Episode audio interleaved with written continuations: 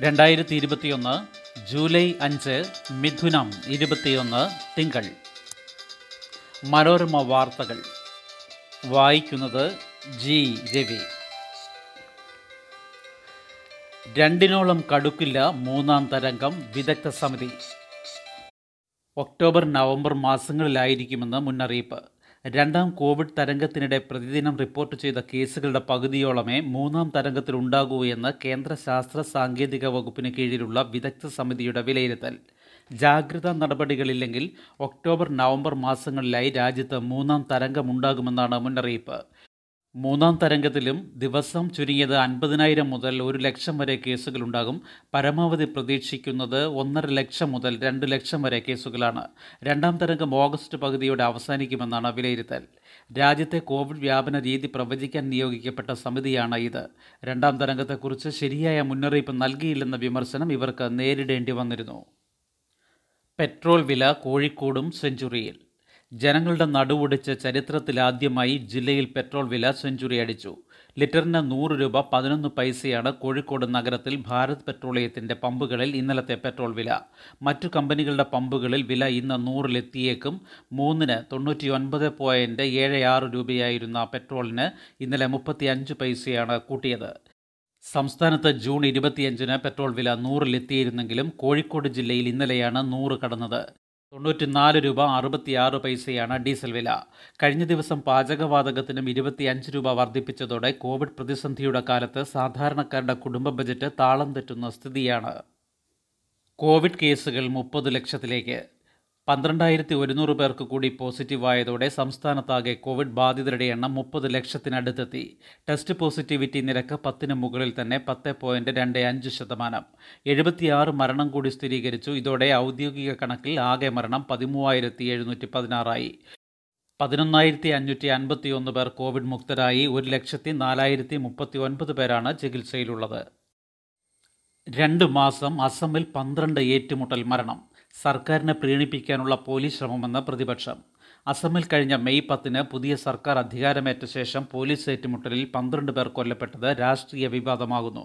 കസ്റ്റഡിയിൽ നിന്ന് രക്ഷപ്പെടാൻ ശ്രമിക്കുന്നതിനിടെയാണ് തീവ്രവാദികളും കുറ്റവാളികളും പോലീസിന്റെ വെടിയേറ്റ് മരിച്ചതെന്ന് പറയുന്നു. എന്നാൽ പുതിയ സർക്കാരിനെ പ്രീണിപ്പിക്കാൻ പോലീസ് ഇവരെ ഇല്ലായ്മ ചെയ്യുകയായിരുന്നുവെന്ന് പ്രതിപക്ഷം ആരോപിക്കുന്നു. കൊല്ലപ്പെട്ടവരിൽ നിരോധിത ദിമാസ നാഷണൽ ലിബറേഷൻ ആർമിയിലെ ആറും യുണൈറ്റഡ് പീപ്പിൾ റവല്യൂഷണറി ഫ്രണ്ടിലെ രണ്ടും തീവ്രവാദികളുണ്ട്. ഇവരെല്ലാം കർബി ആംഗ്ലോങ് ജില്ലയിലാണ് ഏറ്റുമുട്ടലിൽ കൊല്ലപ്പെട്ടത്. ദിമാജി നൽബാരി ശിവസാഗർ കർബി ആംഗ്ലോങ് ജില്ലകളിൽ നടന്ന വ്യത്യസ്ത ഏറ്റുമുട്ടലുകളിലാണ് മറ്റു നാല് കുറ്റവാളികൾ കൊല്ലപ്പെട്ടത്. ഇവരിൽ മാനഭംഗ കേസ് പ്രതികളും കാലിക്കടത്ത് കേസ് പ്രതികളുമുണ്ട്. പരുക്കേറ്റവരും ഒട്ടേറെ. പോലീസ് അതിക്രമം സംബന്ധിച്ച് മനുഷ്യാവകാശ കമ്മീഷൻ അടക്കം ഒട്ടേറെ പരാതികൾ നൽകിയിട്ടും പ്രയോജനമില്ലെന്ന് പ്രതിപക്ഷം ആരോപിക്കുന്നു. കൊല്ലപ്പെടുന്നവർ കുറ്റവാളികളായതുകൊണ്ട് ഇപ്പോൾ ജനം പ്രതികരിക്കുന്നില്ല. എന്നാൽ ഈ പ്രവണത തുടർന്നാൽ നിരപരാധികളെയും ഏറ്റുമുട്ടലിനിരയാക്കാൻ പോലീസ് മടിക്കില്ലെന്ന് പ്രതിപക്ഷം പറയുന്നു. കർഷക സമരം പാർലമെന്റ് പരിസരത്തേക്കും. വിവാദ കർഷക നിയമങ്ങൾ പിൻവലിക്കണമെന്ന ആവശ്യമുയർത്തി ഡൽഹി അതിർത്തിയിൽ മാസങ്ങളായി തുടരുന്ന കർഷക സമരം പാർലമെന്റ് പരിസരത്തേക്കും വ്യാപിപ്പിക്കുന്നു. മഴക്കാല സമ്മേളന ദിവസങ്ങളിൽ പാർലമെന്റ് പരിസരത്ത് ഇരുന്നൂറ് കർഷകരെ വീതം പങ്കെടുപ്പിച്ച് സമരം നടത്താനാണ് കിസാൻ മോർച്ചയുടെ തീരുമാനം. നാൽപ്പത് കർഷക സംഘടനകളുടെ നേതൃത്വത്തിൽ നടക്കുന്ന സമരത്തിൽ ഓരോ സംഘടനയിൽ നിന്നും ദിവസവും അഞ്ചു പേർ വീതം പങ്കെടുക്കും. പാർലമെന്റിനുള്ളിൽ സമരം ശക്തിപ്പെടുത്തുന്നതിന്റെ ഭാഗമായി പ്രതിപക്ഷാംഗങ്ങൾക്ക് കത്ത് നൽകും. പാർലമെന്റിന് പുറത്ത് സമരം നടക്കുന്ന എല്ലാ ദിവസവും വിഷയമുന്നയിക്കാൻ അഭ്യർത്ഥിക്കും. പരിഹാരം കാണുന്നതുവരെ സഭ നടത്താൻ അനുവദിക്കരുതെന്ന് പ്രതിപക്ഷത്തോട് ആവശ്യപ്പെടുമെന്നും നേതാക്കൾ അറിയിച്ചു. ഉപാധികളുടെ അടിസ്ഥാനത്തിൽ കേന്ദ്ര സർക്കാരുമായി ചർച്ചയ്ക്കില്ലെന്നും എസ് കെ എം ആവർത്തിച്ചു. യു കെയിൽ മാസ്ക് ഇനി നിർബന്ധമല്ല സ്വയം തീരുമാനിക്കാം. ജൂലൈ പത്തൊൻപതിന് ലോക്ക്ഡൗൺ നിയന്ത്രണങ്ങൾ പിൻവലിക്കുന്നതോടെ യു കെയിൽ മാസ്ക് ധരിക്കുന്നത് നിർബന്ധമല്ലാതാകും. മാസ്ക് ധരിക്കണമോ എന്നത് ഇനി നിയമപരമായ ബാധ്യതയല്ല. പൗരന്മാരുടെ സ്വന്തം ഉത്തരവാദിത്വമായി മാറുമെന്നും പ്രധാനമന്ത്രി താമസിയാതെ ഇക്കാര്യം പ്രഖ്യാപിക്കുമെന്നും മന്ത്രി റോബർട്ട് ജെൻഡിക്ക് പറഞ്ഞു. നിയന്ത്രണങ്ങൾ മതിയാക്കാറായെന്നും കോവിഡിനൊപ്പം ജീവിക്കാൻ തയ്യാറാകണമെന്നും അദ്ദേഹം പറഞ്ഞു. സാമൂഹിക അകലം പാലിക്കുന്നത് സംബന്ധിച്ച ചട്ടവും പിൻവലിച്ചേക്കും. മൂന്നാം തരംഗം മുഖ്യ ഭീഷണി വൈറസിന്റെ ജനിതക മാറ്റം വാക്സിനേഷൻ പ്രധാന ദൗത്യം മുന്നേറിയാൽ തുടർ തരംഗ സാധ്യത കുറയും. കോവിഡ് മൂന്നാം തരംഗത്തിൽ നേരിടേണ്ടി വരുന്ന മൂന്ന് സാഹചര്യങ്ങൾ കേന്ദ്ര ശാസ്ത്ര സാങ്കേതിക വകുപ്പിന് കീഴിലുള്ള വിദഗ്ധ സമിതി വിലയിരുത്തി. വൈറസിന് അപകടകരമായ ജനിതകമാറ്റം സംഭവിക്കുന്നില്ലെങ്കിൽ പൊതുവെ വ്യാപനം കുറയുമെന്നാണ് കണക്കുകൂട്ടൽ മൂന്ന് സാഹചര്യങ്ങൾ ഇതാണ്. ഓഗസ്റ്റോടെ ജീവിതം സാധാരണ നിലയിലേക്ക് പോവുകയും പുതിയ വൈറസ് വകഭേദങ്ങൾ ഇല്ലാതിരിക്കുകയും ചെയ്യുന്ന സാഹചര്യം. അങ്ങനെ വന്നാൽ കേസുകൾ കാര്യമായി ഉയരാത്ത മൂന്നാം തരംഗമാകും ഉണ്ടാകുന്നത്. ജീവിതം സാധാരണ നിലയിലേക്ക് പോവുകയും പുതിയ വകഭേദങ്ങൾ ഇല്ലാതിരിക്കുകയും ചെയ്യുമ്പോഴും കുത്തിവയ്പ്പിലൂടെ പ്രതീക്ഷിക്കുന്ന ഫലപ്രാപ്തിയിൽ ഇരുപത് ശതമാനം വരെ കുറവ്. അപ്പോഴും രണ്ടാം തരംഗത്തിലേതുപോലെ വ്യാപനമുണ്ടാകില്ല. വൈറസിന് അപകടകരമായ ജനിതകമാറ്റം സംഭവിക്കുക. ഇപ്പോഴുള്ള വൈറസ് വകഭേദങ്ങളെക്കാൾ ഇരുപത്തിയഞ്ച് ശതമാനം വരെ കൂടുതൽ വ്യാപനശേഷിയുള്ള ജനിതക മാറ്റമാണ് സംഭവിക്കുന്നതെങ്കിൽ മൂന്നാം തരംഗം കൂടുതൽ അപകടകരമാകാം. വൈറസിന് അപകടകരമായ ജനിതകമാറ്റം ഉണ്ടാകാതിരിക്കേണ്ടത് മൂന്നാം തരംഗത്തിന്റെ തീവ്രത കുറയാൻ അനിവാര്യമാണെന്ന് ശാസ്ത്ര സാങ്കേതിക വകുപ്പ് നിയോഗിച്ച സമിതി അംഗവും ഐ ഐ ടി കാൺപൂരിലെ അധ്യാപകരുമായ മനീന്ദ്ര അഗർവാൾ വ്യക്തമാക്കി. രണ്ടാം തരംഗത്തിന് കാരണമായ ഡെൽറ്റ വകഭേദത്തോളം അപകടകാരിയല്ല. പിന്നീട് രൂപപ്പെട്ട ഡെൽറ്റ പ്ലസ് എന്ന വിലയിരുത്തലിലാണ് Indian Council of Medical Research. കുത്തിവെപ്പ് എത്ര കണ്ട് മുന്നേറുന്നോ അത്ര കണ്ട് നാലാം തരംഗത്തിനുള്ള സാധ്യത കുറയ്ക്കാമെന്ന് വിദഗ്ധർ ചൂണ്ടിക്കാട്ടുന്നു. യു കെയാണ് ഉദാഹരണം. ജനുവരിയിൽ അറുപതിനായിരം കേസുകളും ആയിരത്തി ഇരുന്നൂറ് മരണവും പ്രതിദിനം റിപ്പോർട്ട് ചെയ്ത സ്ഥാനത്ത് നാലാം തരംഗത്തിൽ ഇരുപത്തി ഒന്നായിരം കേസും പതിനാല് മരണവും എന്ന നിലയിലേക്ക് കുറഞ്ഞു. ഐസർ അപേക്ഷ ഇപ്പോൾ അഭിരുചി പരീക്ഷ സെപ്റ്റംബർ പതിനേഴിന്.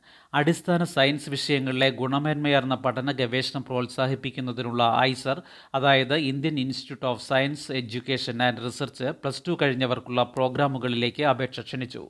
തിരുവനന്തപുരം മൊഹാലി കൽക്കത്ത പൂനെ ഭോപ്പാൽ തിരുപ്പതി ബഹാംപൂർ എന്നിവിടങ്ങളിൽ സ്വയംഭരണ സ്ഥാപനങ്ങളായി ഇവ പ്രവർത്തിക്കുന്നു. ആറ് ശതമാനം പലിശയ്ക്ക് സ്വയം തൊഴിൽ വായ്പയുമായി പിന്നാക്ക വിഭാഗ കോർപ്പറേഷൻ. ആറ് ശതമാനം പലിശയ്ക്ക് സ്വയം തൊഴിൽ വായ്പകൾ നേടാൻ സൗകര്യമൊരുക്കുകയാണ് കേരള സംസ്ഥാന പിന്നാക്ക വിഭാഗ വികസന കോർപ്പറേഷൻ. മറ്റ് പിന്നാക്ക വിഭാഗങ്ങൾ അതായത് ഒ ബി സി മതന്യൂനപക്ഷങ്ങൾ എന്നിവയിൽപ്പെട്ടവർക്ക് പ്രത്യേകം വായ്പാ പദ്ധതികൾ കോർപ്പറേഷൻ നടപ്പാക്കി വരുന്നു പൊതുയോഗ്യതകൾ പ്രായം പതിനെട്ടിനും അൻപത്തി അഞ്ചിനും ഇടയിൽ കുടുംബ വാർഷിക വരുമാനം ഗ്രാമപ്രദേശത്ത് തൊണ്ണൂറ്റി എട്ടായിരം രൂപയും പട്ടണപ്രദേശത്ത് ഒരു ലക്ഷത്തി ഇരുപതിനായിരം രൂപയും കടക്കരുത്. മേൽപ്പറഞ്ഞ മൂന്നാമത്തെ വായ്പയ്ക്ക് വാർഷിക വരുമാനം ആറ് ലക്ഷം രൂപ വരെയാകാം.